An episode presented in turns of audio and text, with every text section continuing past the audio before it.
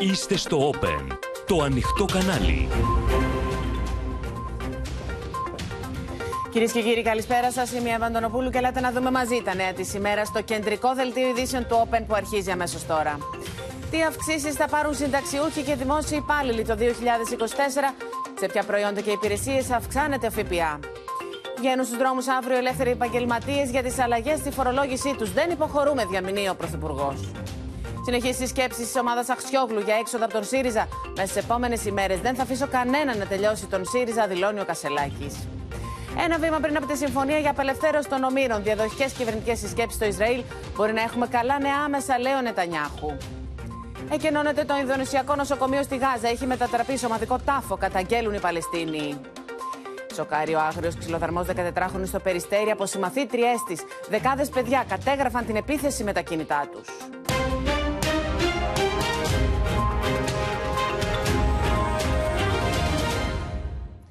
Μέτρα 2 δισεκατομμύριων ευρώ φέρνει κυρίες και κύριοι ο προπολογισμό του 2024 με αυξήσεις συντάξεων και μισθών στο δημόσιο, αλλά και αυξήσεις ΦΠΑ στα αναψυκτικά, αλλά και αυξήσεις στη φορολόγηση των ελευθέρων επαγγελματιών που αύριο βγαίνουν στους δρόμους. Για φοροεισπρακτικό προπολογισμό ακρίβειας κάνει λόγο η αντιπολίτευση.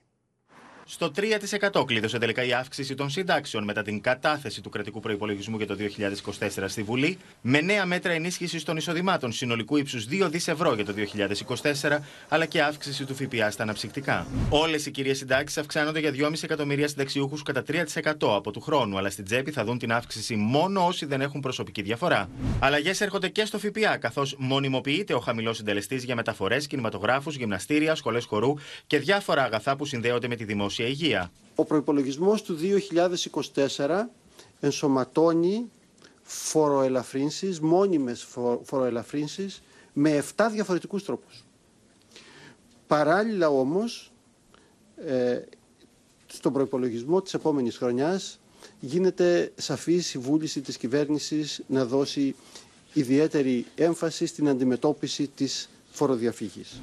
Δεν μονιμοποιείται, αλλά παρατείνεται μέχρι τον Ιούνιο. Ο μειωμένο ΦΠΑ στον καφέ, τα ροφήματα και τα ταξί, ενώ αυξάνεται ο ΦΠΑ από 13% στο 24% για τα σερβιριζόμενα μη αλκοολούχα ποτά, δηλαδή για αναψυκτικά, ανθρακούχα ποτά, τυποποιημένους χυμούς, μπύρες χωρίς αλκοόλ. Οι κύριοι Μητσοτάκης και Χατζηδάκη, παρόλο που υπάρχει δημοσιονομικός χώρος, δεν θεσπίζουν αφορολόγητο για όλους τις 10.000, αλλά προχωρούν στην οριζόντια και άδικη φορολόγηση. Ο προπολογισμό ενσωματώνει την αύξηση του αφορολόγητου για οικογένειες με παιδιά, την αύξηση του ελάχιστου εγγυημένου εισοδήματος και των αναπηρικών επιδομάτων κατά 8%, την επέκταση του επιδόματος μητρότητας στις αυτοαπασχολούμενες και τις αγρότησες. Ο προπολογισμό το 2024 προβλέπει περισσότερο κουπί για τους Έλληνες καταναλωτές με 1,5 δις ευρώ περισσότερους φόρους από τον ΦΠΑ και τον ειδικό φόρο κατανάλωσης. Μοναδικός κερδισμένος από το νέο προπολογισμό είναι οι μονοπωλιακοί όμιλοι, για τους οποίους προβλέπονται νέες παχυλές επιδοτήσεις, διατήρηση των προκλητικών φοροαπαλλαγών, φθηνό εργατικό δυναμικό και στήριξη των προσοδοφόρων επενδύσεων. Η κυβέρνηση υπολογίζει να εισπράξει περί τα 600 εκατομμύρια ευρώ από το νέο σύστημα φορολόγησης των ελεύθερων επαγγελματιών, τα οποία θα διαθέσει, όπως λέει, για την ενίσχυση των δαπανών για υγεία και παιδεία. Μια παρέμβαση τολμηρή μεταρρυθμιστική, από την οποία δεν θα υποχωρήσουμε. Θα την κάνουμε πράξη θα λάβουμε υπόψη μας το πλαίσιο της διαβούλευσης και αν υπάρξει κόστος από αυτές τις συγκρούσεις, αυτή η κυβέρνηση δεν θα διστάσει να το αναλάβει. Οι ελεύθεροι επαγγελματίες κατεβαίνουν αύριο σε κινητοποιήσεις για το νέο φορολογικό. Και πάμε να δούμε κυρίες και κύριοι με τη βοήθεια του Γιάννη Φόσκολου τι θα πάρουν οι συνταξιούχοι, τι θα πάρουν οι δημόσιοι υπάλληλοι και οι μισθωτοί. Πάμε λοιπόν να δούμε τα δώρα του προπολογισμού τα οποία θα δοθούν πριν τις γιορτές εντός Δεκεμβρίου. Καταρχήν έχουμε ένα τριπλό μπόνους για τους συνταξιούχους, οι οποίοι θα πάρουν φέτος αύξηση 3%, αισθητά χαμηλότερη βέβαια από πέρσι, διότι δόθηκε στο 9,6% γιατί είχαμε και υψηλότερο πληθωρισμό. Επίδομα προσωπικής διαφοράς 100 έως 200 ευρώ. Εδώ το επίδομα προσωπικής διαφοράς θα το πάρουν όσοι δεν καταφέρουν να πάρουν την αύξηση του 3% στην τσέπη αλλά και επίδομα κοινωνικής αλληλεγγύης 150 ευρώ, εδώ με εισοδηματικά κριτήρια έως 700 ευρώ σύνταξη. Αυτοί που θα πάρουν την αύξηση τους 3% θα πάρουν και το επίδομα. Πάμε και στους δημοσίους υπαλλήλους. Πάμε και στους δημοσίους υπαλλήλους, οι οποίοι επίσης θα δουν τις αυξήσεις πριν τις γιορτές γιατί προπληρώνονται. Εδώ έχουμε τριπλή αύξηση. Καταρχήν, ο βασικός μισθός αυξάνεται κατά 70 ευρώ. Μικτά είναι να πούμε αυτό, δεν είναι καθαρά στην τσέπη. Είναι μεικτά 70 ευρώ για όλα τα κλιμάκια. Το οικογενειακό επίδομα αυξάνεται επίσης από 20 έως 50 ευρώ και το επίδομα θέσης ευθύνης αυξάνεται 30%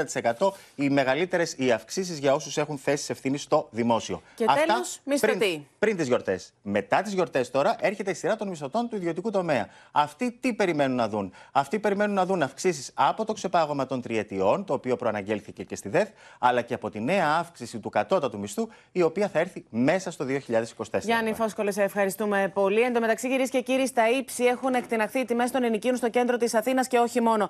Οι τιμές φωτιά οφείλονται στα ελάχιστα διαθέσιμα διαμερίσματα, καθώς τα περισσότερα αξιοποιούνται για βραχυχρόνιες μισθώσεις. Η άνοδος αυτή συμπαρασύρει την αγορά κινήτων συνολικά, με το όνειρο για την απόκταση ενός σπιτιού να είναι πλέον άπιαστο. 600 ευρώ, 1000 αναλόγως. Πολύ ακριβά είναι. Ε, Από εδώ έχουν φύγει πάρα πολλοί κόσμος. Επίσης άλλες περιοχές. Τουλάχιστον 6.000 κόσμος έχει φύγει από εδώ. Για ποιο λόγο; Για τα νίκια, είναι ακριβά. Το κόστος στέγασης στην Ελλάδα έχει πάρει την ανηφόρα σε επίπεδο που αγγίζει το 60 με 70% του μέσου μηνιαίου μισθού, με αρκετά νοικοκυριά να βρίσκονται ήδη σε απόγνωση. Οι τιμές των ενοικίων στο κουκάκι έχουν εκτιναχθεί στα ύψη, καθώς τα διαθέσιμα διαμερίσματα είναι ελάχιστα, αφού τα περισσότερα αξιοποιούνται με βραχυχρόνια μίσθωση. Οι κάτοικοι καταγγέλνουν στο Open ότι η γειτονιά πάει να χαθεί. Εμένα με διώξανε που έμενε στην Ακρόπολη πάνω και ήρθα και είναι εδώ κάτω που δεν ήθελα ποτέ. Είμαι 65 χρόνια εκεί. Και με, βγω- με βγάλανε με έναν ανάπηρο άνθρωπο. 650 ενίκιο, με 800 σύνταξη και 600 η δικιά μου, για πες μου εσύ πώς θα τα βγάλω πέρα. Φεύγουν ε, από εδώ πέρα οι άνθρωποι οι οποίοι τα ενοικίαζαν για να διαθέσουν, όπως είπαμε, στο Airbnb.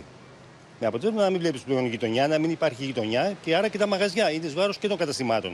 Με αφορμή την προσφυγή σωματείου στο ΣΤΕ, θα εξετάσει αν είναι παράνομη η βραχυχρόνια μίσθωση σε περιοχές που ισχύει προστατευμένο πολεοδομικό καθεστώς, όπως για παράδειγμα στην Πλάκα. Είναι ένα κοπολιστικό σωματείο το οποίο έχει κάνει αλλεπάλληλες προσφυγές που συζητιώνται στο Συμβούλιο της Επικρατείας, στην Ολομέλεια κιόλας σήμερα, ε, διότι ισ- ισχυρίζονται ότι η πλάκα, όπως και κάποια άλλα σημεία, δεν είναι για τουριστικά καταλήμματα. Απαγορεύεται πολεοδομικά, δηλαδή να υπάρχουν εκεί ξενοδοχεία κλπ. Η βραχυχρόνια μίσθωση η δια νόμου είναι αστική μίσθωση. Άρα δεν είναι επαγγελματική. Άρα ορθώς ο Δήμος Αθηναίων δεν προέβη στη σφράγγιση των διαμερισμάτων. Η ρύθμιση που αναμένεται να ψηφιστεί αρχές Δεκεμβρίου προβλέπει ότι οι ιδιοκτήτες τριών τουλάχιστον ακινήτων που διατίθενται για βραχυχρόνια μίσθωση θα πρέπει να κάνουν έναρξη επιχειρηματικής δραστηριότητας και να αποδίδουν ΦΠΑ. Ένας πυρετός διπλωματικών επαφών είναι σε εξέλιξη, κυρίες και κύριοι, για την επίτευξη συμφωνίας μεταξύ Ισραήλ και Χαμάς με την μεσολάβηση του Κατάρ για την απελευθέρωση ομήρων που κρατά η Ισλαμιστική οργάνωση με αντάλλαγμα Παλαιστίνιους κρατούμενους. Ο Μπένιαμιν Νετανιάχου δήλωσε πως ελπίζει πως πολύ σύντομα θα υπάρξουν ευχάριστα νέα και συγκαλεί διαδοχικά συμβούλια. Ο πολιτικός ηγέτης της Χαμάς τώρα, Ισμαήλ Χανίγε, δήλωσε πως είναι πολύ κοντά σε συμφωνία και χειρίες με το Ισραήλ. Η αντίστροφη μέτρηση για την απελευθέρωση των ομήρων έχει ξεκινήσει. Μετά από 46 μέρες στα χέρια των τρομοκρατών της Χαμάς, ο κόσμος περιμένει με κομμένη την ανάσα να απελευθερωθούν πρώτα τα περίπου 40 μικρά παιδιά. ברגעים אלו מוחזקים בעזה 40 ילדים וילדות. הם נחטפו ממיטותיהם בפראיות ובברוטליות על ידי מחבלי חמאס. הם מוחזקים הרחק מביתם ברחבי רצועת עזה, חלקם ללא הוריהם, ללא זכויות בסיסיות. Την είδηση επιβεβαίωσε για πρώτη φορά και ο Μπένιαμιν Νετανιάχου. מקדים כרגע בהגנה מאוד חזקה ומאוד יוזמת בצפון על מנת להשיג ניצחון מוחץ בדרום. יעד ראשון, חיסול החמאס, לא עוצרים עד שמבצעים. יעד שני, החזרת החטופים. אנחנו מתקדמים. אני לא חושב שכדאי להכביר מילים אפילו לא ברגע הזה, אבל אני מקווה שיהיו בשורות טובות בקרוב. Είναι η πρώτη φορά που και ο ηγέτη τη πολιτική πτέρυγα τη Χαμά, Ισμαήλ Χανίγε, αναφέρει σε ανακοίνωσή του ότι η συμφωνία φαίνεται να είναι πιο κοντά από ποτέ, πληροφορία που επιβεβαιώθηκε και από το Κατάρ. We are now at the closest point we ever have been uh, in, in reaching and, uh, an agreement. We are very optimistic, we are very hopeful. Από την πλευρά του, ο στενότερο σύμβουλο του Ισραηλινού Πρωθυπουργού είπε ότι η Χαμά επιδιώκει διακαώ την ανακοχή. So we might be closer than ever before, but it's not done until it's done. And uh, it's like, uh, to use maybe a sexist expression, it's like being a little bit pregnant. You either are or you aren't. And uh, maybe we're getting close, and if we are getting close, it's because Hamas needs that ceasefire. Το Αμερικανικό δίκτυο CNN κάνει λόγο για πιθανή απελευθέρωση 50 γυναικών και παιδιών στο πλαίσιο πενθήμερη εκκυρία, ενώ για κάθε έναν όμηρο θα απελευθερώνονται τρει Παλαιστίνιες κρατούμενες. One of the first to be released would be three year old Abigail Edan, who you see here. She is the youngest American hostage. Her parents were killed by Hamas. We can't get our hopes up in a way that just believes that it's going to happen right in the next couple of hours.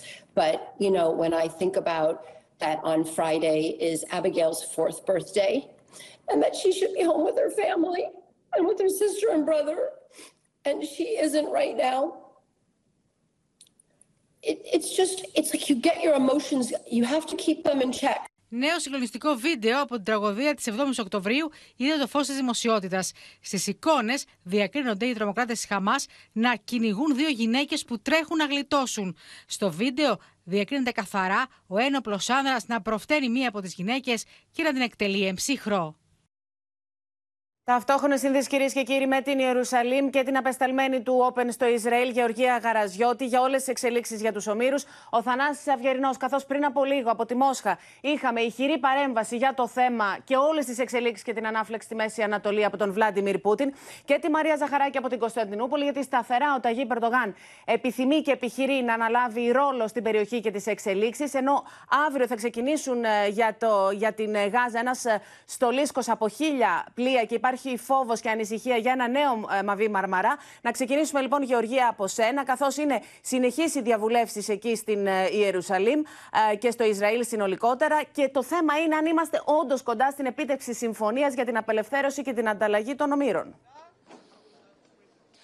Εύα, αυτή την ώρα βρίσκεται σε εξέλιξη η συνεδρίαση του Συμβουλίου Ασφαλείας του Ισραήλ υπό τον Πρωθυπουργό Μπενιαμίν Νετανιάχου. Ενώ στι 8 η ώρα αναμένεται να ξεκινήσει η ψηφοφορία μεταξύ του Υπουργικού Συμβουλίου για τη συμφωνία για την απελευθέρωση των ομήρων. Τώρα, σύμφωνα με πληροφορίες από τα τοπικά μέσα ενημέρωσης που επικοινωνήσαμε, ε, φαίνεται ότι η Χαμάς μπορεί να απελευθερώσει 40 παιδιά και 13 γυναίκες εικάζουν ότι οι 13 αυτές γυναίκες θα είναι και οι μητέρες κάποιων από των παιδιών που θα απελευθερωθούν, αλλά μπορεί να είναι και, και γυναίκες μεγαλύτερης ηλικίας. Δεν γνωρίζουμε ξεκάθαρα αν θα είναι οι μητέρες των παιδιών που θα απελευθερωθούν. Ενώ για κάθε όμηρο μου έλεγαν το Ισραήλ θα πρέπει να απελευθερώσει τρεις μαχητές της Χαμάς. Και όχι γυναίκες, και όχι Παλαιστίνιες γυναίκες που ακούστηκε νωρίτερα στα Ισραηλινά μέσα ενημέρωσης. Που σημαίνει, αν κάνουμε Άρα, τον Γεωργία, όχι αυτούς που έχουν συλληφθεί τα Ναι. προηγούμενα χρόνια, αλλά αυτούς που συνελήφθησαν τώρα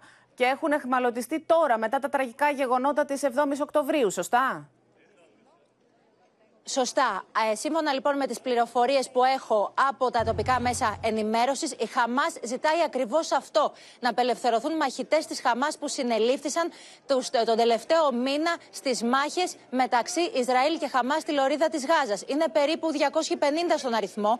Ενώ με βάση αυτή τη συμφωνία υπολογίζεται ότι θα πρέπει το Ισραήλ να απελευθερώσει 159 τρομοκράτες για το Ισραήλ. Τώρα, όσον αφορά στην κατάπαυση του πυρός, το Ισραήλ δέχεται ως τώρα τε- τε- τέσσερι- να δώσει τέσσερις μέρες εκεχηρία α, στη Χαμάς. Ωστόσο, σύμφωνα με τελευταίο δημοσίευμα πρ- πριν λίγα λεπτά της Jerusalem Post, αν η Χαμάς απελευθερώσει τελικά 80 ομήρους, το Ισραήλ θα δεχτεί πενθήμερη κατάπαυση του πυρός. Επίσης, η Χαμάς, να σου πω, Εύα, ζητάει για, κατά τη διάρκεια της κατάπαυσης του πυρός να σταματήσουν οι πτήσεις αναγνώρισης πάνω από τη Γάζα.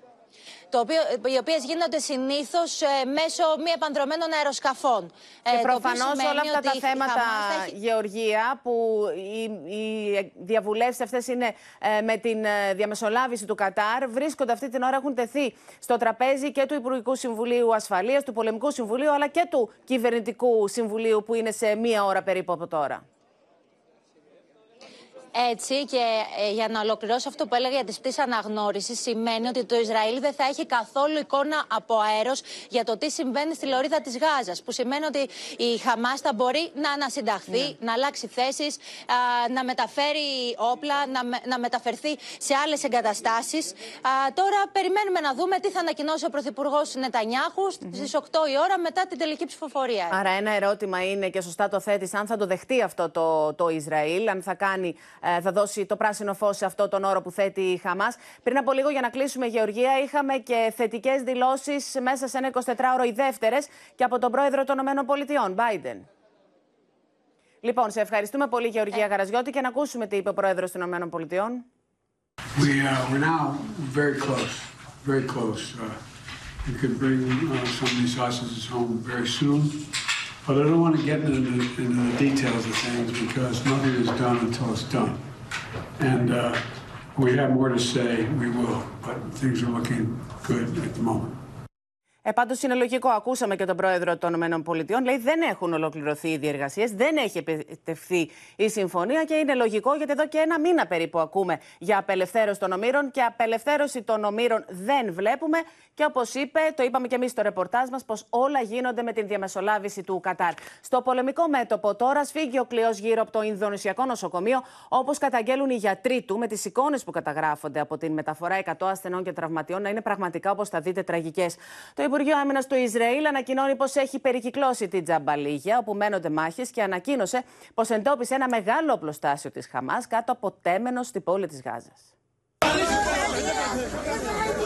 Τραυματιοφορείς μετέφεραν παιδιά στα χέρια, ασθενείς και τραυματίες από το Ινδονησιακό νοσοκομείο, το οποίο πολιορκείται από τις Ισραηλινές δυνάμεις, όπως αναφέρει το Υπουργείο Υγείας στη Γάζα. 120 άνθρωποι μεταφέρθηκαν στο νοσοκομείο Νάσερ στο Χαν Ιουνίς, στο νότο της Λωρίδας της Γάζας. اطفال يا جماعه مش ملاقيين حدا يشيلهم الا ان الحالات تحتاج الى تدخلات جراحيه عاجله كون هذه جرا... انسجه متهتكه وانسجه تفوح منها رائحه كريهه. Ο διευθυντή του νοσοκομείου λέει πω οι εγκαταστάσει έχουν μετατραπεί σε ομαδικό τάφο. Σωροί υπάρχουν σε όλε τι πτέρυγε και ασθενεί έχουν χάσει τη ζωή του εξαιτία τη διακοπή ρεύματο. المستشفى السريريه 140 الان او بالامس كان يتواجد ما يقارب 600 Ταυτόχρονα, το Ισραηλινό Υπουργείο Άμυνα δημοσιοποίησε χάρτη με πέντε νοσοκομεία στη Γάζα και τα σημεία από τα οποία ένοπλοι τη Χαμά έχουν επιτεθεί στον Ισραηλινό στρατό, όπω υποστηρίζει. We are witnessing a killing of civilians that is unparalleled and unprecedented in any conflict since I am Secretary General. Το Αλτζαζίρα μετέδωσε πω τέσσερι γιατροί σκοτώθηκαν σε βομβαρδισμό από τον Ισραηλινό στρατό στο νοσοκομείο Αλάουντα στη Τζαμπαλίγια. We don't want to see hospitals as battlegrounds. We don't want to see firefights in hospitals. Οι υγειονομικέ αρχέ στη Γάζα κατηγορούν το Ισραήλ πω χτύπησε σήμερα τον προσφυγικό καταβλισμό Νουσέιρατ με απολογισμό τουλάχιστον 20 νεκρού. عذرونا اولادنا عذرونا على شبابنا عذرونا على خواتنا عذرونا على كل شيء راح منا ما ضلش حلم في غزه كله اتدمر كله اتدمر Ο Ισραηλινός στρατός έδωσε στη δημοσιότητα βίντεο από επιδρομή σε τέμενος στην πόλη της Γάζας, ανακοινώνοντας ότι εντόπισε οπλοστάσιο και σύραγγα που χρησιμοποιούσε η Χαμάς κάτω από το τζαμί. נמצאה פה מעבדה של רקטות ויכולת של החמאס, שמראה איך החמאס משתמש במסגדים לרצח נשים וילדים. אפשר לראות את כמות האמל"ח הבלתי נתפסת שהאויב מחביא פה.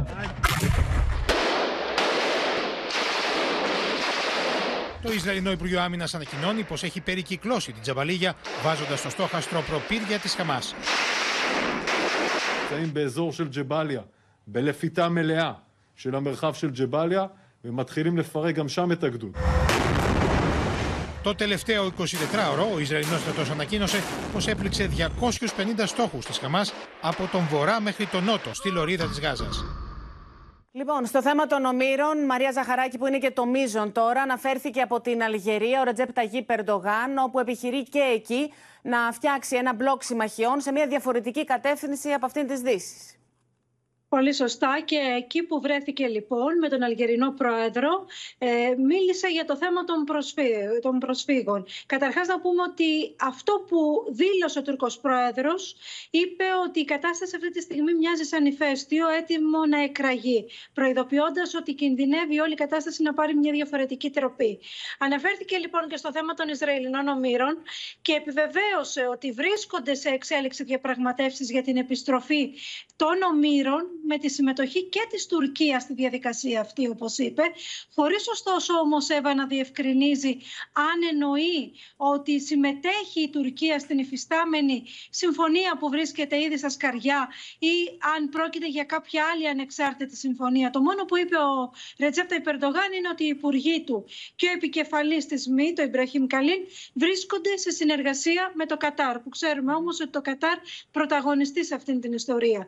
Επίσης, αυτό Αυτό που συμφώνησαν Αλγερία και Τουρκία σήμερα ήταν το ότι το Ισραήλ πρέπει να δικαστεί. Αυτό δήλωσαν και οι δύο ηγέτες. Και επίσης να πω ότι ο Τούρκος Πρόεδρος δεν βρέθηκε στην Αλγερία σήμερα μόνο για τη Γάζα. Μίλησε για συνεργασίες εκεί, μίλησε για συνεργασίες στον τομέα της ενέργειας. Μην ξεχνάμε ότι η Αλγερία είναι χώρα της Ανατολικής Μεσογείου με ακτές δίπλα στη Λιβύη και επίσης για συνεργασία στον τομέα της άμυνας.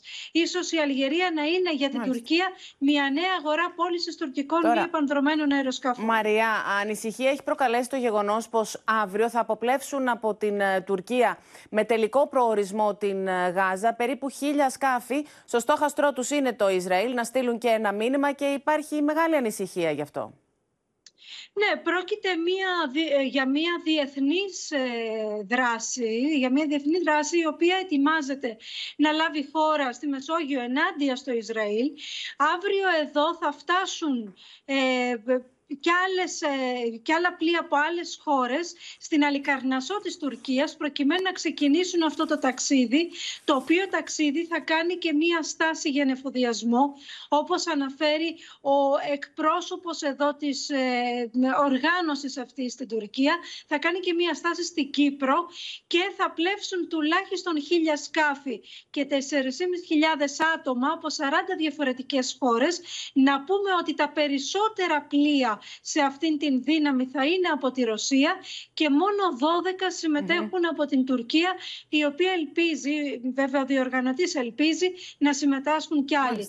Ο στόχος είναι να σταματήσουν τον ανεφοδιασμό όπως λένε της, ε, του, του Ισραήλ και να διαμαρτυρηθούν για αυτήν την κατάσταση, τον αποκλεισμό της Γάζας.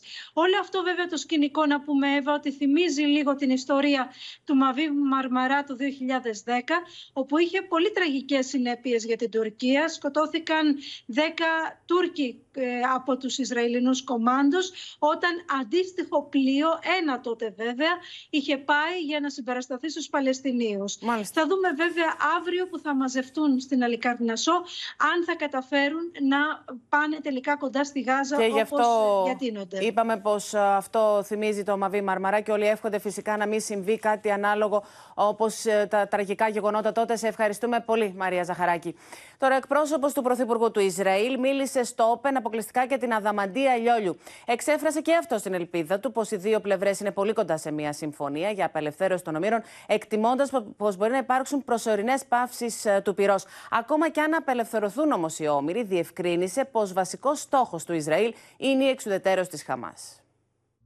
Την ώρα που τα βλέμματα της διεθνούς κοινότητας στρέφονται στην απελευθέρωση των ομήρων του Ισραήλ που βρίσκονται στα χέρια της Χαμάς, ο εκπρόσωπος του Πρωθυπουργού της χώρας, Μπεντζαμίν Νετανιάχου, μιλώντας στο Open, διαμηνύει πως ακόμη και μετά την υλοποίηση της συμφωνίας και την απελευθέρωση, οι δυνάμεις του Ισραήλ θα μάχονται για το στόχο τους, την εξουδετέρωση της Χαμάς.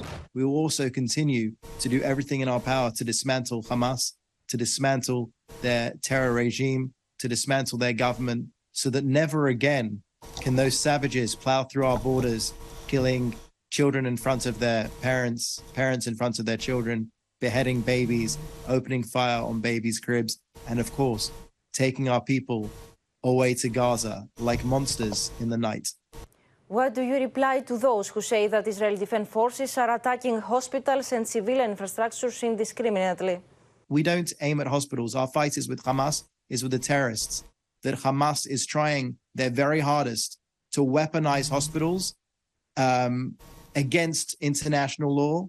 And we will do our utmost to attack Hamas while minimizing civilian casualties and uh, working um, surgically to fight the terrorist uh, threat while uh, avoiding civilian casualties. Are you expanding military operations to the south of Gaza? Yeah, the, the operations are moving now uh, south towards uh, Khan Yunis.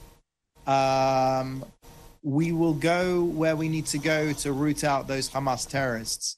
And uh, we know that they are also deep embedded within Khan Yunis. Uh, what we've done is we've leafleted that area and we've said, please move, as we've said from the beginning, to the southwest, where this is to civilians, that to the southwest, where there is a uh, safer zone, uh, not too far from uh, the Rafah crossing with Egypt. Πάμε στο Θανάση Ευγερινό στη Μόσχα. Είχαμε νωρίτερα ηχηρή παρέμβαση από τον Βλάντιμιρ Πούτιν για τις εξελίξεις στη Μέση Ανατολή. Ποιο είναι το μήνυμά του; Καλησπέρα από τη Μόσχα που ξαναμπαίνει δυναμικά στη μεσολαβητική προσπάθεια για το Παλαιστινιακό με όχημα τους BRICS, οι ηγέτες των οποίων πραγματοποίησαν για πρώτη φορά έκτακτη σύνοδο για το θέμα. Τη συγκάλεσε η Νότιος Αφρική ως προεδρεύουσα με αίτημα όμως του Ιράν που δεν είναι ακόμη τακτικό μέλος αλλά πιθανότατα θα γίνει από την επόμενη ε, χρονιά. Μάλιστα ο Ραϊσί, ο πρόεδρος του, ε, ζήτησε να χαρακτηριστεί το Ισραήλ σε αυτή τη σύνοδο ως κράτος τρομοκράτης ο πρόεδρος Πούτιν εξέφρασε βαθιά ανησυχία για την κλιμάκωση της ανθρωπιστικής καταστροφής στη Γάζα. Χαρακτήρισε φρικτό να αυξάνεται δραματικά ο αριθμός των νεκρών αμάχων και ειδικά των παιδιών, λέγοντας ότι είναι ανατριχιαστικό ε, όταν βλέπεις μάλιστα και ακούς όπως είπε πώς τα χειρουργούν χωρίς αναισθητικό. Ο Ρώσος πρόεδρος περιέγραψε ως κομβικό το ρόλο που μπορεί να αναλάβει ο οργανισμός των BRICS για τη συμφιλίωση στη Μέση Ανατολή και δεν ξέρω τι ακριβώς γνωρίζει για τις προθεσμίες, καθώς είπε ότι η Ρωσία θα δώσει έμφαση στη διευθέτηση του Μεσανατολικού όταν θα έχει την προεδρία των BRICS, από τον Ιανουάριο δηλαδή του 2024, κάλεσε τον κόσμο να ενώσει τις προσπάθειές του για κατάπαυση του πυρός και για ειρήνη στη Μέση Ανατολή, προπαντός για να μην επεκταθεί η σύραξη σε γειτονικές χώρες, ε, καθώς ε, είπε ότι δεν αρκούν οι ανθρωπιστικές παύσεις, είναι θετικές μεν, αλλά πρέπει να υπάρξει γενικευμένη του πυρός. Και νομίζω πως έχει ιδιαίτερο νόημα και η παρέμβαση του Κινέζου Προέδρου του ΣΥ, ο οποίος στήριξε την πρωτοβουλία Πούτιν, είπε ότι η Κίνα θα στηρίξει τη Ρωσική Προεδρία στους BRICS ε, και φυσικά διατύπωσε την πρόταση του Πεκίνου για διεθνή διάσκεψη για τη Γάζα. Νωρίτερα, ο κύριος Λαυρόφ, ο Ρώσος Υπουργός Εξωτερικών, είχε υποδεχθεί πέντε ομολόγους του από αραβικές και μουσουλμανικές χώρες ε, στη Μόσχα. Είναι αυτοί που περιοδεύουν ε, στα μόνιμα μέλη του Συμβουλίου Ασφαλείας του ΟΗΕ ε, από μια μουσουλμανική πρωτοβουλία, χωρών δηλαδή του Αραβικού Συνδέσμου και της, του Οργανισμού Ισλαμικής Συνεργασίας, είπε ότι η Ρωσία καταδικάζει τον, την παραβίαση με βάναυσο τρόπο του διεθνούς ανθρωπιστικού δικαίου, καταλαβαίνουμε ότι εννοεί ότι το πράττει αυτό το Ισραήλ. Σε ευχαριστούμε πολύ. Επιστροφή εδώ κυρίες και κύριοι. Ένα βήμα πριν από την δεύτερη διάσπαση βρίσκεται ο ΣΥΡΙΖΑ με την αποχώρηση της ομάδας Αχτσιόγλου, Χαρίτσι και Ηλιόπουλου να θεωρείται πλέον θέμα χρόνου, αν όχι θέμα ωρών. Ο Στέφανος Κασελάκης εμφανίστηκε αισιόδοξος πως ο ΣΥΡΙΖΑ δεν θα καταρρεύσει. Παραδέχτηκε ωστόσο πως αν το κόμμα, όπως είπε ο ίδιος, είχε σωστή λειτουργία, δεν θα είχε εκλεγεί πρόεδρος. Εάν το κόμμα του ΣΥΡΙΖΑ λειτουργούσε καθώς έπρεπε και είχε ένα μεγάλο πάγκο από στελέχη, νέα άτομα, τα οποία αισθανόντουσαν ευπρόσδεκτα να συμμετέχουν, είχαν τη λάμψη των προβλημένων στελεχών, θα υπήρχε, θα υπήρχε προφανώς κάποιος ο οποίος θα μπορούσε να, να έπαιρνε τη θέση μου σήμερα, να μην ήμουν εγώ. Δεν είναι ένδειξη κομματικής ε, ας το πούμε, σωστή λειτουργία στο ότι εκλέχτηκα. Καταλαβαίνετε, το παραδέχομαι αυτό. Σε πρόβλημα του ΣΥΡΙΖΑ και έλλειψη επαφής του κόμματος με την κοινωνία απέδωσε την εκλογή του ο Στέφανος Κασελάκης, επιμένοντας πως ο ΣΥΡΙΖΑ δεν θα ρευστοποιηθεί, την ώρα πάντως που η ομάδα Αχτσιόγλου κουνάει μαντίλι. Εγώ ποτέ δεν έχω πει να καταργηθούν τα όργανα καθόλου. Αυτό που έχω πει είναι να λογοδοτούν στη βάση. Δεν θα αφήσω κανένα να τελειώσει το ΣΥΡΙΖΑ. Διότι προφανώς η εκλογή μου η οποία άλλαξε πολλές καριέρες και φιλοδοξίες, έχει αντιδράσεις. Ο ΣΥΡΙΖΑ δεν πρόκειται να καταρρεύσει και να αριστοποιηθεί. Οι βουλευτές και τα στελέχη της ομάδας Αχτσιόγλου, Χαρίτση και Ηλιόπουλου ετοιμάζονται να αποχωρήσουν από ώρα σε ώρα. Η κυριακάτικη απόφασή τους για έξοδο προκαλεί εχμηρή κριτική από στελέχη που βρίσκονται κοντά στο Στέφανο Κασελάκη και μοιάζουν να τους ανοίγουν την πόρτα της εξόδου. Ένα κόμμα δεν είναι ξενοδοχείο. Μένω μέχρι να φύγω. Η κατάσταση που υπήρξε μέχρι τώρα ήταν ε, πρωτοφανής και ανώμαλη. Δεν μας κάνει καλό. Μας ζημιώνει, δηλαδή είναι φανερό αυτό. Φαίνεται και δημοσκοπικά και πρέπει να σταματήσει οποιαδήποτε καταρχάς αμφισβήτηση μιας καθόλου δημοκρατικής εκλογής. Κατά πληροφορίες, οι βουλευτές που θα φύγουν θα συγκροτήσουν ξεχωριστή κοινοβουλευτική ομάδα με την Πέτη Πέρκα και τον Ευκλήδη Τσακαλώτο. Ακούω τον κύριο Τσακαλώτο για παράδειγμα ότι μπορούμε να συνεργαστούμε λέει, με τον Πασόκ και δεν μπορεί με τους συντρόφους του, με τον κύριο Γεροβασίλη, τον κύριο Παπά, τους άλλους που ήταν μέχρι σήμερα. Το πολιτικό διακύβευμα είναι μικρότερο των προσωπικών αντιπαραθέσεων. Όταν έχουμε αποχώρηση βουλευτών, είναι σοβαρό θέμα. Και ειδικά αν είναι μια αποχώρηση unblock. Το Είναι αποστασία αυτό; Στο βαθμό που θα τραυματίσει την κοινοβουλευτική ομάδα, θέλω να πιστεύω ότι θα το ξανασκεφτούν. Η ρευστότητα που αγγίζει το ΣΥΡΙΖΑ έχει αποτύπωμα και στα δημοσκοπικά του ποσοστά, τα οποία υποχωρούν. Πολλοί σύντροφοι και συντρόφισσές μας, είτε αποχωρήσαντες είτε ε, σκεπτόμενοι να αποχωρήσουν, ε, ξεχνάνε ένα βασικό πράγμα. Βάζαμε τα κοινά πολιτικά προτάγματα μπροστά και τις διαφορές προσπαθούσαμε να τις λύσουμε στα όργανα. Όταν το ξαναθυμηθούμε αυτό όλοι, θα βρεθούν εκεί λύσεις και θα προχωρήσουμε μπροστά. Είδαμε κυρίες και κύριοι πως ο πρόεδρος του ΣΥΡΙΖΑ ασκεί στενό pressing, όπως θα μας πει ο Χρήστος Τσιγουρής, στους διαφωνούντες, αλλά και οι λεγόμενοι νεοπροεδρικοί, προκειμένου να λάβουν άμεσα τις αποφάσεις τους. Ενώ υπάρχει και μία συζήτηση που είναι σε εξέλιξη για τις ευρύτερες διεργασίες και συνεργασίες στον χώρο της κέντρο αριστερά. Αυτά λοιπόν θα συζητήσουμε και με τον Στέφανο Σίσκο. Και Χρήστο, να ξεκινήσουμε από εσένα, γιατί καταλαβαίνουμε πια πως είναι θέμα χρόνου, αν όχι θέμα ωρών, η αποχώρηση της ομάδας της Έφη Αχτσιόγλου. Πράγματι και αυτό γιατί η πανελλαδική διαβούλευση των μελών της τάσης και η γνωστοποίηση της διαπίστωσης ότι η συμβίωση εντός του ΣΥΡΙΖΑ με την επιτελική ομάδα αυτή δεν είναι εφικτή, σπρώχνει τα πράγματα να τρέξουν πιο γρήγορα. Είδαμε τις δηλώσεις του κυρίου Κασελάκη χτες, που τους κάλεσε να κάνουν ό,τι έχουν να αποφασίσουν, αν είναι να φύγουν, να φύγουν. Σήμερα μια πολύ αιχμηρή δήλωση από τον κύριο Γιώργο Τσίπρα. Όλες αυτές οι δηλώσεις και τοποθετήσεις εντείνουν την πίεση Και δεν είναι ξενοδοχείο το κόμμα των 6 συν 6 να λάβουν πιο γρήγορα, πολύ πιο γρήγορα τις αποφάσεις τους. Δεν αποκλείεται μάλιστα, νομίζω ότι είναι θέμα 24 ώρου ή 24 ώρων να έχουμε εξελίξεις και την επισημοποίηση αυτού του πολιτικού διαζυγίου, καθώς φαίνεται, Εύα, ότι ο μαγικός αριθμός των 10 βουλευτών μαζί με τους δύο της Ομπρέλας, Τσακαλώ το Πέρκα, ε, έχει ήδη βρεθεί ώστε να συγκροτηθεί μια κοινοβουλευτική ομάδα. Η Ομπρέλα είναι απ' έξω, τους έχει κάνει νεύμα συμπόρευσης, κοιτάζουν με ενδιαφέρον δημοσκοπήσεις που δείχνουν να υπάρχει ένας χώρος που ζητά πολιτική έκφραση. Το από πού θα εκτείνεται όμως αυτός ο χώρος ανάμεσα σε Πασόκ και Κομμουνιστικό Κόμμα και ποιος θα τον καταλάβει, παραμένει αυτή την ώρα ένα ζωτικό ζητούμενο. Ε, ναι, γιατί τουλάχιστον ο κύριος Τσακαλώτος το έχει θέσει. Έχει πει μεταξύ Πασόκ και Κομμουνιστικού Κόμματος. Ακριβώς. Το θέμα είναι αν θα συμφωνήσουν και οι υπόλοιποι σε αυτό αν θα υπάρξει ένας ανταγωνισμός ή αν θα υπάρξουν συνεργασίες, πρωτοβουλίες κοινής δράσης, συγκλήσεις για την αναζήτηση της έκφρασης αυτού του πολιτικού χώρου. Τώρα να σας πω ότι, όπως είπαμε, δείχνουν ότι στα επόμενα 24 ώρα θα έχουμε την επισημοποίηση του πολιτικού διαζυγίου με κοινοβουλευτική ομάδα στη Βουλή. Ο Διονύσης Τεμπονέρας δεν θα ακολουθήσει σε αυτή την έξοδο. Ο ίδιος εξηγεί σε συνομιλητές του ότι επιλέγει να μείνει στο κόμμα και να δώσει τη μάχη στο συνέδριο και για την πολιτική ταυτότητα και για τις πολιτικές κατευθύνσεις. Λοιπόν, σε ευχαριστούμε, Χρήστο Τσιγουρή, και να παρακολουθήσουμε τη δήλωση πριν από λίγο πρόεδρος του ΣΥΡΙΖΑ. Κανείς δεν έχει δικαίωμα να παίζει με την υπομονή και την αγωνία του κόσμου του ΣΥΡΙΖΑ. Το ίδιο λέω και τώρα. Δεν έχω δει κάποια ανακοίνωση από τη μεριά τους ή κάποια απόφαση το οποίο κατά τη γνώμη μου σημαίνει ότι ε, παραμένουν στη Βουλή και θέλουν για, ως μέρος του ΣΥΡΙΖΑ και συνεχίζουν να δουλεύουν για μας. Από τη στιγμή που παραμένουν βουλευτές του ΣΥΡΙΖΑ σήμερα, είναι μέρος της ομάδας μας και για μένα αυτό είναι μια ευπρόσδεκτη εξέλιξη. Και πάμε στο Σέφανο Σίσκο, γιατί στη σκιά των αποχωρήσεων από τον ΣΥΡΙΖΑ αλλά και όλων των διεργασιών στον χώρο της κέντρου αριστερά έχει πάρει φωτιά μια συζήτηση και για τα σενάρια συνεργασίας αλλά και για τις μετακινήσεις. Και γι' αυτό θα δούμε σε λίγο τι απάντησε και ο πρόεδρος του Πασόκ. Ποιο είναι λοιπόν το ρεπορτάζ; Πράγματι, Εύα, έχει ανοίξει μια μεγάλη συζήτηση στο Πασόκ καθώς διαφαίνεται η δυνατότητα και η πιθανότητα ανασύνθεσης της κεντροαριστεράς. Για το αν και κατά πόσο μπορεί δηλαδή το Πασόκ, που ήδη έχει πάρει ένα μέρος των ψηφοφόρων του ΣΥΡΙΖΑ, να συνεργαστεί με στελέχη που είναι έτοιμα να αποχωρήσουν από τον ΣΥΡΙΖΑ. Ακούσαμε τον κύριο Κωνσταντινόπουλο, βέβαια, να κλείνει αυτή την πόρτα, λέγοντας πως δεν υπάρχει καμία περίπτωση συνεργασίας με όσους έφυγαν από το Πασόκ για να πάνε σε άλλα κόμματα και να αναλάβουν υπουργεία. Θυμίζω, βέβαια, εδώ ότι έχουμε ένα επιτυχημένο παράδειγμα συνεργασίας μεταξύ των κυρίων Δούκα και Ζαχαριάδη. Για, αυτό όμως, για το Δήμο της Αθήνας. Ακριβώς. Και για αυτή την περίπτωση όμως ο κύριος Ανδρουλάκης έχει δηλώσει εδώ στο Open πως αυτή η συνεργασία προέκυψε από τη βάση. Ανάμεσα δηλαδή στις παρατάξεις των κυρίων Δούκα και Ζαχαριάδη. Τώρα μιλάμε για συνεργασία σε επίπεδο προσώπων. Γνωρίζουμε ότι υπάρχουν και οι λεγόμενοι πασοκογενείς που είχαν πάει στον ε, ΣΥΡΙΖΑ.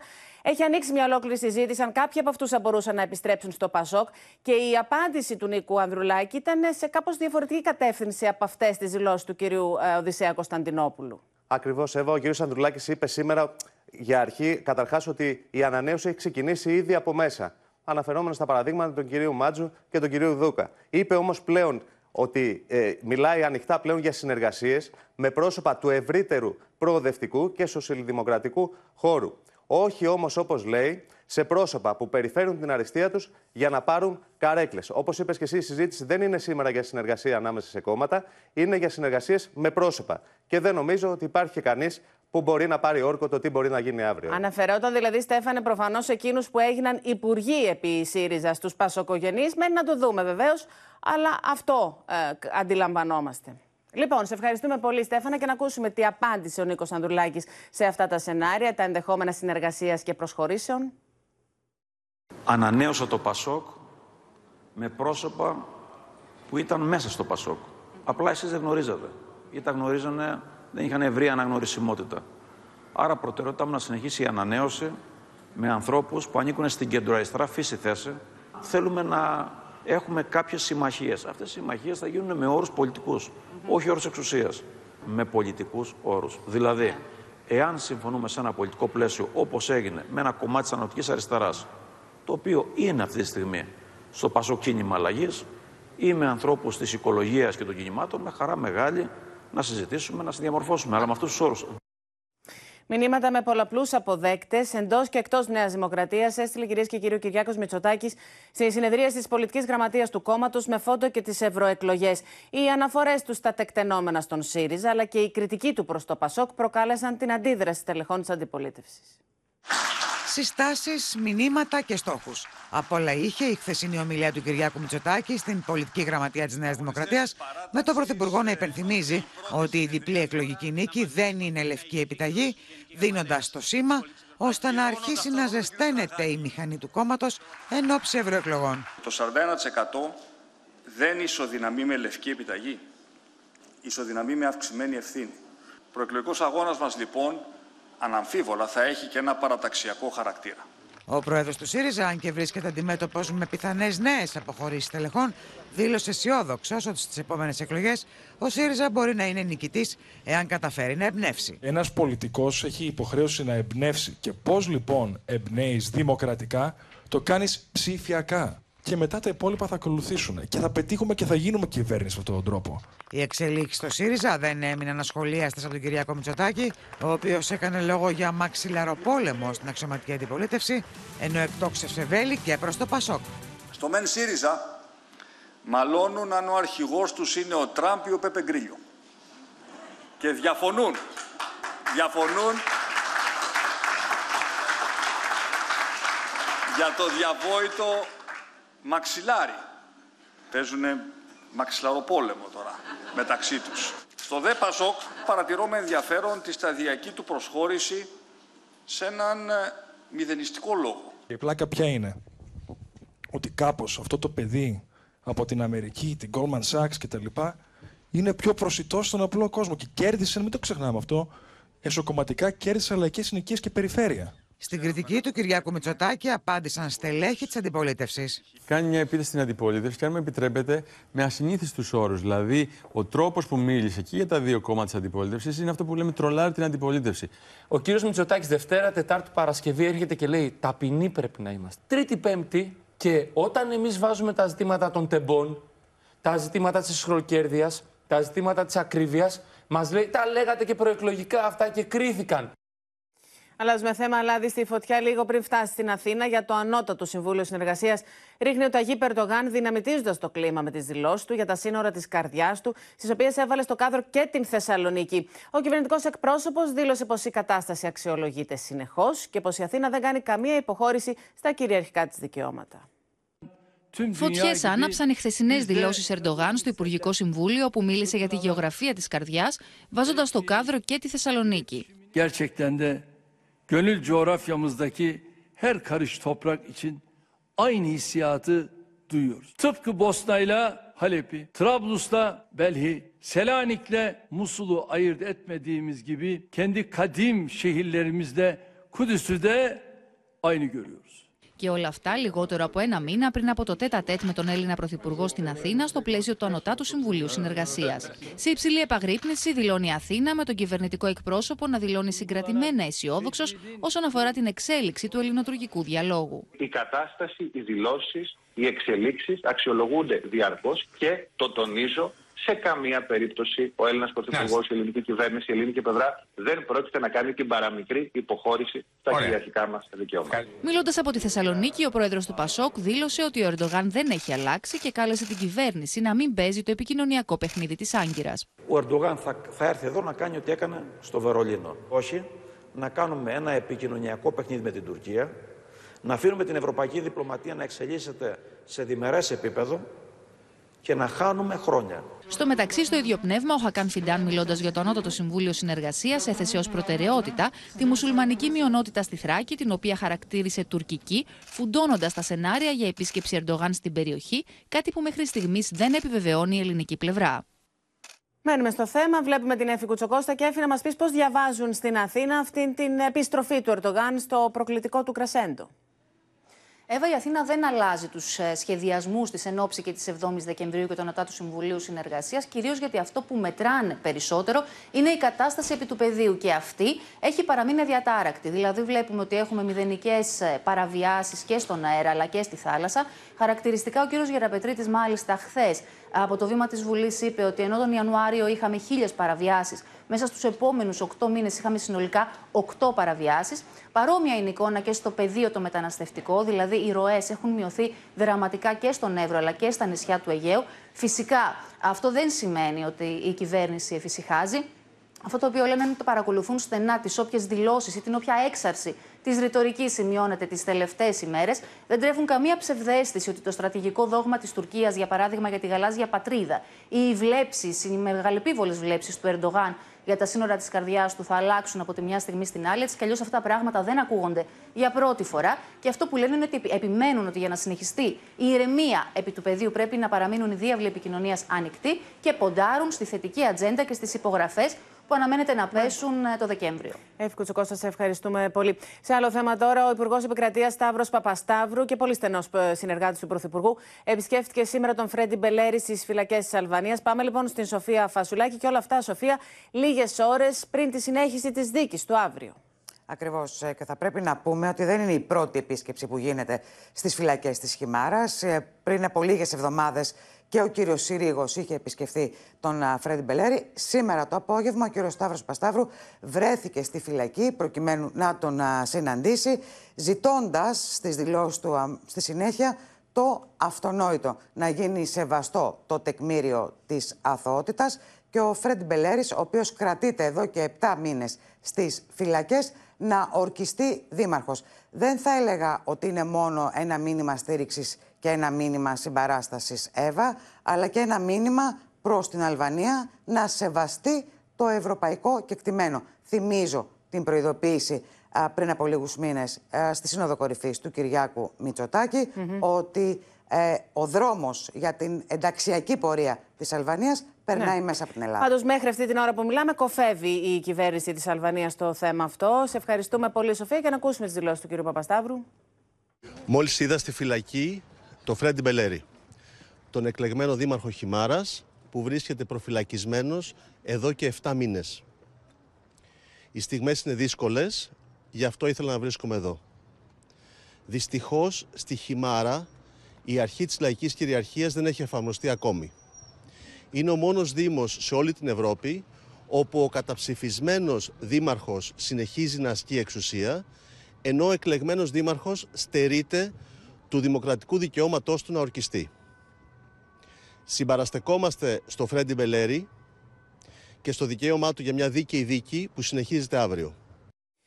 Αλλάζουμε και πάλι θέμα, κυρίες και κύριοι. Ο θάνατος του 38χρονου διανομέα στην Κατοτούμπα Θεσσαλονίκη σε τροχαίο δυστύχημα το περασμένο Σάββατο έχει φέρει ξανά με τραγικό τρόπο στην επικαιρότητα τα αιτήματα των εργαζομένων για πολύ καλύτερες συνθήκες εργασίας.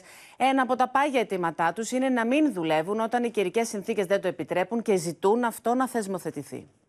Είναι τόσο δυνατές οι ρηπές των ανέμων, όπου μπορούν να σε πετάξουν κυριολεκτικά τουλάχιστον μία λωρίδα. Πράγμα το οποίο έχει τύχει και σε μένα σε ξαφνική ρηπή ανέμου, όχι τόσο δυνατό όσο ήταν στη Θεσσαλονίκη. Οποιοδήποτε διανομέας θα μπορούσε να είναι στη θέση του 38χρονου στη κάτω τούμπα, που έχασε τη ζωή του το περασμένο Σάββατο σε τροχαίο, με τις καιρικές συνθήκες που επικρατούσαν, λέει στο Open ο Γιάννης Κλάβος. Σε επικίνδυνες καιρικές συνθήκες πρέπει να σταματάει η διανομή. Υπάρχει, υπάρχει προηγούμενο από άλλα συνδικάτα, από άλλα επαγγέλματα, π.χ. των οικοδόμων. Οι εικόνες όπως αυτές με διανομής να οδηγούν σε χιονισμένους δρόμους, να παρασύρονται από ορμητικά νερά εν μέσω καταιγίδας και να μεταφέρουν παραγγελίες σε συνθήκες καύσωνα που προκάλεσαν και το θάνατο ενός διανομέα το περασμένο καλοκαίρι, είναι αποκαλυπτικές για τον κίνδυνο που διατρέχουν καθημερινά. Δυσκολεύει τη ζωή του διανομέα το να βγει για διανομή στους 37 βαθμούς για παράδειγμα mm. Κελσίου και πάνω από τους 5 βαθμούς και κάτω, όταν ρίχνει καρέκλες. Ενώ οι θάνατοι διανομέων από τροχία τα τελευταία χρόνια είναι δεκάδες, μόνο στη Θεσσαλονίκη ξεπερνούν τους 55 από το 2017, ακόμα δεν υπάρχει νομικό πλαίσιο που να καθορίζει ξεκάθαρα πότε πρέπει να σταματούν οι διανομές παραγγελιών. Επειδή αυξάνεται πάρα, πάρα πολύ ο όγκος αυτών των ανθρώπων που απασχολούνται στο συγκεκριμένο πλαίσιο και με τις συγκεκριμένες συνθήκες, να τεθούν ίσως νέες προδιαγραφές ασφαλείας. Τα πράγματα είναι δυσκολότερα για τους διανομής που δεν είναι μισθωτοί, αλλά παρέχουν την εργασία τους με δελτίο παροχής υπηρεσιών ως ελεύθεροι επαγγελματίες. Οι διανομή σε αυτή την κατηγορία, αν δεν δουλέψουν, δεν έχουν μεροκάματο. Η κάθε πλατφόρμα σε αφήνει ελεύθερο να επιλέξει αν θα εργαστείς. Ε, λόγω της ανάγκης που έχει ο κάθε εργαζόμενος, ο κάθε συνάδελφος, αναγκάζεται και βγαίνει έξω. Παρ' όλα αυτά υπάρχουν πελάτες που ξεσπούν με απάνθρωπο τρόπο πάνω στους διανομείς όταν αργήσει η παραγγελία τους έστω και για λίγα λεπτά. Για καφέδες και σοκολάτες μιλάμε αυτή τη στιγμή και ως αποτέλεσμα ήταν να φάω τη σοκολάτα στο κεφάλι διότι είχαν κρυώσει αφού είχε περάσει η ώρα. Το Σωματείο Αυτοαπασχολούμενων Διανομέων βρίσκεται σε διαπραγμάτευση με τις πλατφόρμες διεκδικώντας καλύτερες αποδοχές. Και πραγματικά είναι αδιανόητο αυτό το οποίο παρακολουθήσαμε. Ο άνθρωπος που δίνει την μάχη στο πεζοδρόμιο προκειμένου να βγάλει ένα μεροκάματο, να υφίσταται τέτοιες συμπεριφορές από τους πολίτες που γνωρίζουμε πολύ καλά ότι είναι απαραίτητο και να θεσμοθετηθεί ένα πλαίσιο, αλλά είναι απαραίτητο και εμείς, όταν οι καιρικές συνθήκες δεν το επιτρέπουν, ας μην κάνουμε τις σχετικές παραγγελίες. Τώρα, σε άλλο θέμα, βλέπουμε ήδη την μήνα Καραμίτρου. Με περιπολίες και προσαγωγές επιχειρούν οι αρχές να εντοπίσουν τον άνδρα που επιτέθηκε μήνα σεξουαλικά σε μία 13χρονη, αλλά και σε δύο γυναίκες στα εξάρχεια. Τι ακριβώς έχει συμβεί και τι ψάχνουν οι αρχές; Μέσα σε 18 ώρες προχώρησε σε τρεις ε, επιθέσεις. Η πρώτη ήταν ε, στις 19 του μηνός, δύο η ώρα το μεσημέρι, Εύα. Είναι μάλιστα το βίντεο που βλέπετε. Μόλις μάλιστα ένας περίκος έχει καταφέρει να σώσει το 13χρονο παιδί. Εδώ βλέπετε πώς το ακολουθεί και πώς το επιτίθεται ο συγκεκριμένος άνδρας που προσπαθούν να εντοπίσουν οι αρχές. Καταφέρνει να βάλει τις φωνές, να του ξεφύγει και λίγη ώρα αργότερα το παιδί να το περιθάλψει ένας περίκος. Λίγες ώρες αργότερα, πλέον στις 7 και 20 το πρωί και 10 λεπτά μετά στις 7 και μισή το πρωί, έχει επιτεθεί σε δύο ακόμη γυναίκες, οι οποίες επίσης έβαλαν τις φωνές και κατάφεραν να ξεφύγουν από τα χέρια του. Να σας πω ότι οι επιθέσεις έγιναν στη Ζωδόχ πηγής Εμμανουήλ Μπενάκη και την Βαλτεψίου, ενώ όπως διαπιστώθηκε υπάρχει μία ακόμα γυναίκα στις 16 Νοεμβρίου, η οποία έμπαινε στην ε, είσοδο του κτηρίου που εργάζεται. Είναι εικόνες αυτές που βλέπετε. Την ακολούθησε ε, ο άγνωστος και μάλιστα κατάφερε να σωθεί από την τελευταία στιγμή, παραλίγο να μπει μαζί του στο ασανσέρ, όταν ένας συνάδελφός της μπήκε επίση στο ασανσέρ και ο άγνωστος άνδρας ετράπησε φυγή. Τώρα, οι αρχές ασφαλείας θέλω να σας πω ότι έχουν κάνει αρκετή πρόοδο στην έρευνά τους. Είναι πολύ κοντά στην ταυτοποίηση του άνδρα και νομίζω ότι θα έχουμε εξελίξεις πολύ άμεσα. Σε ευχαριστούμε, Μίνα Καραμίτρου. Σε εμάστηκα, κυρίες και κύριοι, εξελίσσονται τα περιστατικά βίας μεταξύ ανηλίκων. Στην Ελευσίνα, ανήλικοι επιτέθηκαν και λύσευσαν μαθητές γυμνασίου σε εκδρομή, ενώ στο περιστέρι μία 14χρονη ξυλοκοπήθηκε από συμμαθήτριές της μπροστά στα μάτια δεκάδων παιδιών. Κορίτσια 13, 14 και 16 ετών ξυλοκοπούν μια συμμαθήτριά τους έξω από το προάβλιο του σχολείου.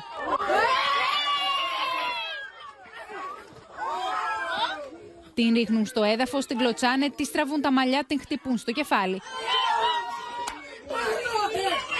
Προσπαθεί να σηκωθεί, αλλά δέχεται μία ακόμη δυνατή κλωτσιά και ξαναπέφτει. Το ένα κορίτσι δάνειζε ρούχα στο άλλο, λέει, υποτίθεται, και εκείνο τα έδινε σε ένα άλλο κοριτσάκι, το οποίο δεν ήταν φίλες. Εδώ και έξι μήνες, ας πούμε, ίσως και ένα χρόνο, ανταλλάσσουν κάποιες περίεργες κουβέντες, λέει, μεταξύ τους.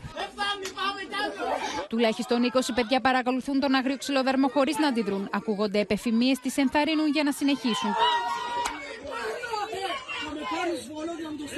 Έλθανε το ένα παιδί στο άλλο τα βίντεο τα οποία κυκλοφορούσαν. Οι ανήλικοι με τη μητέρα της κατήγγειλαν την επίθεση στην ασφάλεια περιστερίου και υπέβαλαν μήνυση την ίδια ημέρα. Συνελήφθησαν οι τρεις μαθήτριες, όμως με εντολή εισαγγελέα αφέθηκαν ελεύθερες. Δύο μαθητές γυμνασίου, οι οποίοι είχαν πάει σχολική εκδρομή στην Ελευσίνα, δέχθηκαν επίθεση από έξι ανήλικους 14 έως 17 ετών.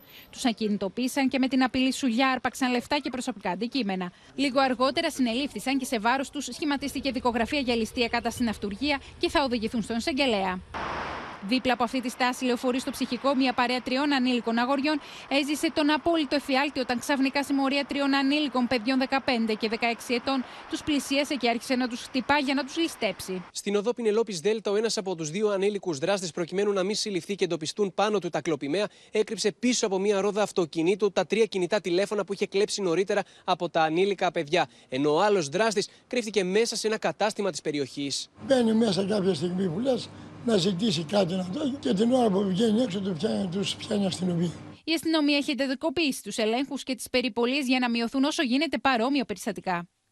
Εκτός σύνορων τώρα, σε άλλο προκαλεί στη Βρετανία η αποκάλυψη πως ο Πρωθυπουργός Ρίση Σούνακ είχε πει για τον κορονοϊό πως να αφήσουμε τον κόσμο να πεθάνει. Στην Αργεντινή τώρα, ο νέος κεντρικός πρόεδρος Χάρβι Μιλέ υποστήριξε πως θα καταλάβει τα νησιά Φόκλαντ. Ο Χάβιε Μίλε ταράζει τα νερά. Ο νεοεκλεγή πρόεδρος Αργεντινής υποσχέθηκε να πάρει πίσω τα νησιά Φόκλαντ, τα οποία το 1982 η Αργεντινή είχε προσπαθήσει να τα καταλάβει ανεπιτυχώς στον πόλεμο των 10 εβδομάδων. Digamos, la soberanía sobre las Islas Malvinas de Argentina no es negociable.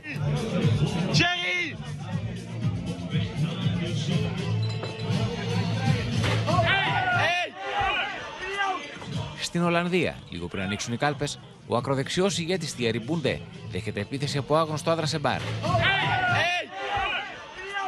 Ο δράστης ξαφνιάζει τους πάντες και επιτίθεται στον ακροδεξιό πολιτικό, χτυπώντας το με μπουκάλι μπροστά στα μάρια των θαμώνων.